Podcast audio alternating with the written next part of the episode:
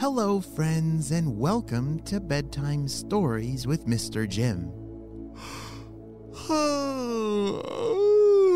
I was just getting ready for bed. Are you as well? Oh, good. I hope you brushed your teeth and found all of your comfy things like pillows and blankets and stuffies. Oh, yes, oh, good. Well, as long as you have all those things ready, then it's time for our story. But first, we must close our eyes so that we can travel to an imaginary world.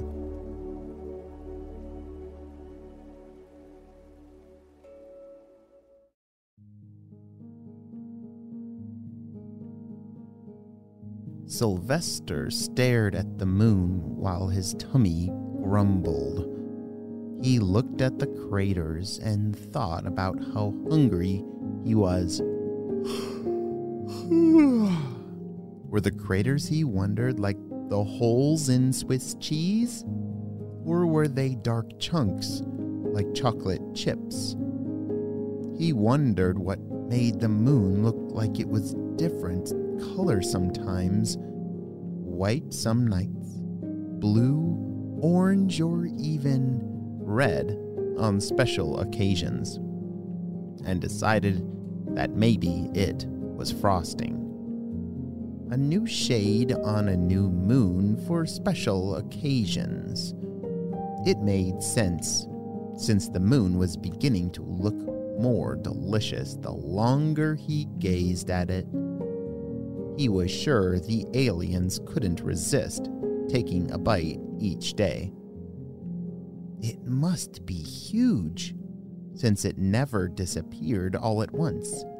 But each night, a bit more of the moon seemed to be missing, until a whole new one took its place. Sylvester wanted to taste it too, so it was that night that he decided, I am going to eat the moon. Hmm.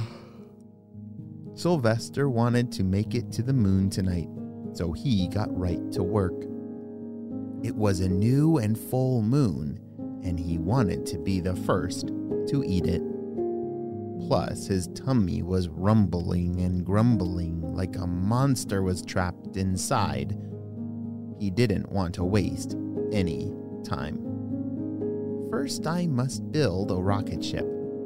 Sylvester collected all the cardboard boxes he could find, then tape, markers, and pillows. He constructed his rocket ship with the expertise of a rocket scientist. Boxes were taped together, and windows and controls were drawn, and pillow seats were placed inside. rocket ship complete. Sylvester smiled and skipped off to continue his preparations. Inside, he grabbed his astronaut costume from the playroom, boots from the mudroom, and a plate and fork from the kitchen. He packed his supplies into the rocket ship, but something was missing before he could take off. Tuxedo, come here, Tuxie boy. Sylvester's black and white dog came trotting over, looking handsome with his white paws and chest, making him look like he was dressed in a suit for a fancy event. But he wasn't dressed for the moon yet, so Sylvester popped the extra helmet over his doggy face. Now that his best friend was ready, Sylvester and Tuxedo boarded the rocket ship and readied themselves for takeoff. Sylvester turned on the jets, and the rocket ship began to rumble. He sat on his pillow seat next to Tuxie and waited to blast off.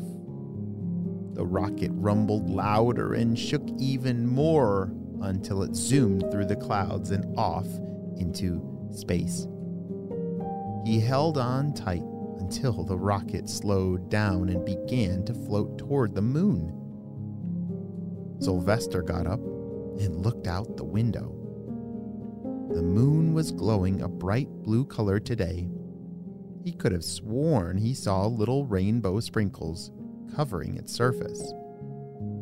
As the rocket ship floated closer, Sylvester noticed the small peaks of frosting coating it. He licked his lips hungrily, his tummy rumbling at the sight. The rocket ship landed, and Sylvester and his dog leaped out of the rocket ship onto the moon. He stuck his fork in and sank it through the sticky frosting and got stuck. I'm gonna need a bigger fork, he told Tuxedo. The dog wagged his tail and followed Sylvester back to the ship. I'm getting sleepy. How about you? The boy grabbed a shovel he had packed. He dug into the moon, through the sticky frosting, and down to the cookie center. What? Using two hands, he lifted the shovel and took a bite. The sweet blue frosting mixed with the sugar cookie center of the moon for a sweet flavor explosion. Sylvester was right. The moon was delicious. He kept digging and devouring the moon bite after bite until all that was left was the spot where the rocket ship was parked. Sylvester was no longer hungry. He was very full and very sleepy. Come on, Tuxie, let's head home. He yawned and bounced his way back to the rocket ship with his best dog friend. The rocket ship powered up and floated back through space Sylvester buckled up on his pillow seat but fell asleep before the rocket blasted back down to Earth, landing in his backyard. He woke up to a big dog kiss and wiped the slobber off his face. The night sky was dark as Sylvester climbed out of his rocket ship.